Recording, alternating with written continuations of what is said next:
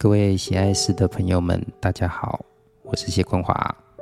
青春的年份，一九八四年以后，呃，是我跟《创世纪》诗刊合作的一个新的专栏。那这个专栏呢，在我的设想，就是在谈一九八四年以后，主要是台湾新生代的作家、诗人们的作品。所以我特别在这个专栏上标示着一个青春的印记。今天呢，在第一集我们要谈的呢，就是洪万达的《一袋米要扛几楼》这个作品。请问，可以改变痛苦的重量吗？解读洪万达《一袋米要扛几楼》，是我为这个作品的赏析所设下的一个标题。洪万达的《一袋米要扛几楼》。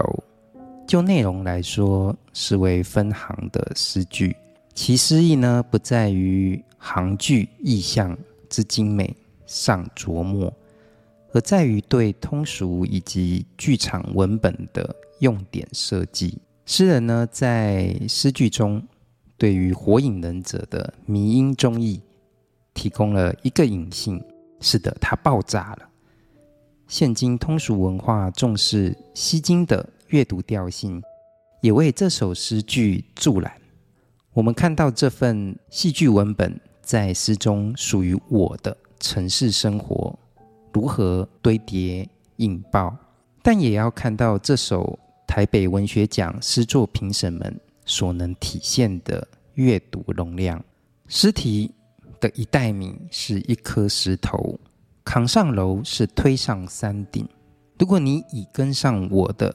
卡缪薛西弗斯的神话的譬喻，也不要忘了，两者之间都潜藏了一个问号。一袋米如果真是痛咪，负重登楼的诗人如此问了。反正现在就放弃一切原本的高与低、平与贱，也都能爆炸成如此平等的灰。一袋米。要扛几楼？洪万达的诗，谢坤华朗读。星期五，完全黑暗的学生剧场，我下课。对于刚刚虚度的两个小时，感到十分厌倦，因我埋首写字，爷们儿大喇喇的靠过来，越逼又无声的。坐回去，我对前方的老师还是不够专注，遂向爷们使眼色。毕竟那时我们还没争吵，而老师在台上教伊欧涅斯科，一个时时对自身感到忧患的学生，便能思考许多。为什么门铃响，史密斯太太每次都会开门？爷们应该喜欢着我。冬天的晚上，偷偷绕过小丽阿姨，负疚而精神抖擞的来到我家，让门铃响。史密斯太太，答案就在行动之中。我要她重播一部去年流行的娱乐型科普影片，大意是计算一袋米要扛几楼。才能让世界感受到痛楚。我实在很喜欢这个句子。我对阎妈说：“这是火影忍者透过苦无杀人的脸。木叶村的围墙层层计算，像我在课堂上埋首写字。二零一九年，我搬上来台北，平日剧团，假日兼差，勉强算是个勤勉的学生。”现在的双人床上散落着几本现代诗集，我跟爷们很杂乱，唯一的优点是还称得上真实。真实是一连串不可改变的过去，每个星期都是如此。亮灯入座，老师点名，庆琪，请你上来演一段。你面前是一张木头椅子。你有三十秒，请演出痛楚。我便走向前，按铃，开门，静候，关上。再按铃，再开门，再静候，再关上。什么时候幸福有未可知？这无意的投射就是才华。老师盛赞，有些人喜欢，有些人不喜欢。阎妈终于和我有了歧义。你这样投机取巧，为什么不学学杨子？他每天准时做发声练习，也助于脸部舒缓，表情多元，甚至精通乐器。甚至我听出阎妈的弦外之音。春天之后，我们便不在同一堂课。一袋米要扛几楼？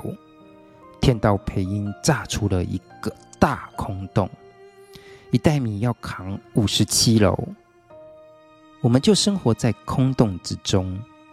我埋手写字，阎妈大喇喇的靠过来，阅毕又无声的坐回去。为了这一袋米，一句转译符号，我重看了岸本齐史《火影忍者》第三十八。到四十八集，岸本齐史在特殊的电影漫画视角分镜，刻画了以永恒痛楚、永恒和平为角色精神核心的配音六道。这个角色如同电影中的一枚巨型炸弹，只要被设计出来，就必定要投向这个世界进行引爆。但请不要给这首诗如此辽阔的、中二的、摧毁全世界的世界观。诗人不过是看到他的小小压抑的城市生活，是否有着摧毁一个动线？可不可以不要因为我只能这样写字，表演剧场痛苦，阎妈就这样告别我？反正，在日本影视世界，摧毁东京跟摧毁全世界的意思差不多；在台湾，摧毁全世界跟摧毁个人情感世界意思也差不多。只能说，先不论抒情传统、抒情主义，一份感情的失之交臂，总是写之不倦的桃花源。或许一袋米要扛几楼？如此落实在诗中，我或者说自我的诗书写，也在把培音这个名字重新折射回到它的音译的本源 “pen” 这个指涉痛苦的英文单字，将漫画配音角色名字语音内在的痛苦本意找出，又落实于自我，是一袋米要扛几楼。是做主体角色构成的核心，而将漫画配音著名的台词“一袋米要扛几楼”落实于行动，则成为诗题“一袋米要扛几楼”的诗句戏剧化动作。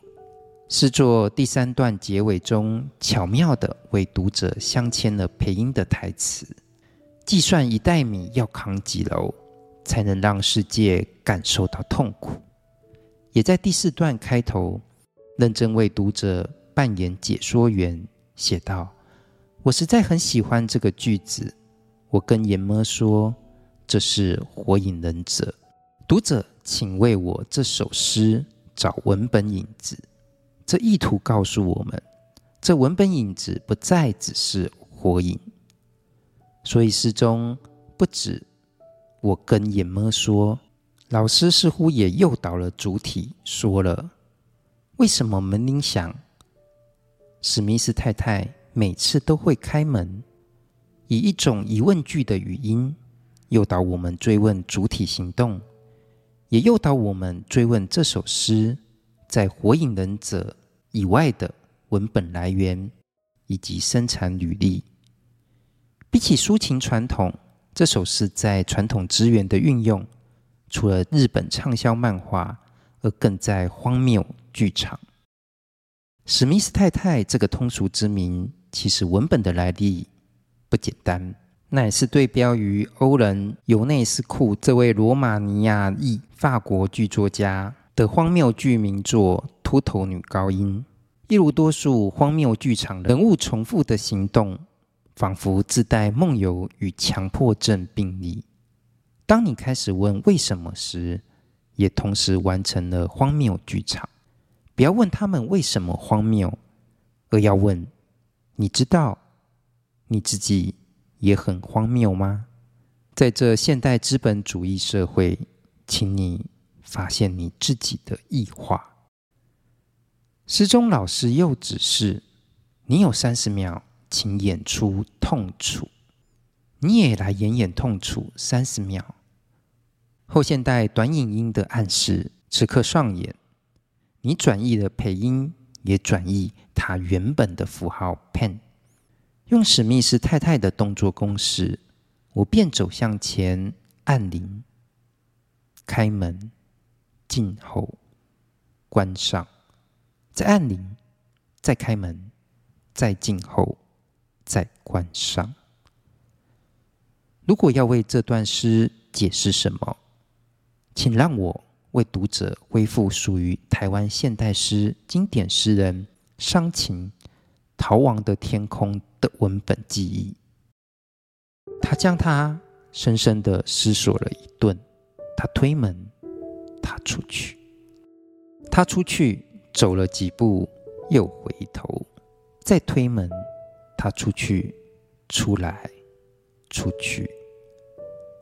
在没有丝毫的天空下，在没有外岸的护城河所围绕着的，有铁丝网所围绕着的，没有屋顶的围墙里面的脚下的一条由这个无坚守的被囚禁者所走出的。一条路所围绕的远远的中央，这个无坚守的被囚禁者推开一扇由他手造的只有门框的紧紧实的门。一袋米要扛几楼的我，在剧场地面演开关门；逃亡的天空则在挂在树上的门演开关门进出。熟知配音的读者。知道配音在他的故事也升空了，对地面忍者村世界抛掷毁灭性的炸弹。这真是过度的痛苦的仪式表演，以痛苦为表象的华丽升空，恰与另一部经典漫画《七龙珠》孙悟空飞天吸收地球生物之气，酝酿元气玉，形成了反差。一袋米要扛几楼的我。领略这份毁灭。现在的双人床上散落着几本现代诗集，我跟阎么很杂乱。床上充满大战后的碎片，现代诗集的遗体。我跟阎魔的身体究竟是爆炸后碎片，还是爆炸后的幸存？这首诗的多义性在此。台北城市书写在一袋米要扛几楼，被妙誉为忍者村，配音则为诗中小人物我遂行毁灭的革命欲望。台北这个忍者村，不是说有什么幻影无踪的忍术，而是长安台北居大不易，市民对生活经济压力下的一种为了活下去的忍耐。这或又是一种忍耐现实的。忍术，甚至还被要求表现痛苦的记忆。他每天准时做发声练习，也助于脸部舒缓表情、多元甚至精通乐器。为痛苦来点表情，来点声音，演出痛楚，成为被追求的另一份身体诗意。尽管全诗最后的我，又无声的坐回去。像极了一个演出失败又得不到情感成功的演员，从配音到迷音，袋米要扛几楼，铺演身体荒谬剧场的人数。一袋米要扛五十七楼，比薛西弗斯的滚石神话还如此存在着柴米油盐酱醋茶的生活宿雾感。那袋米与其叫做痛苦的重担，其实更像是运了一根有重量的手指，好为了按下那爆炸全世界、毁弃阶级差异的按钮。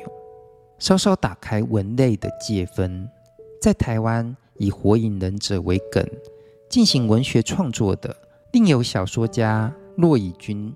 我爱罗。比起《火影忍者》配音篇，我想作为铺陈的《风影夺还篇》，对于风影我爱罗的拯救故事，另有其悲喜剧的意味。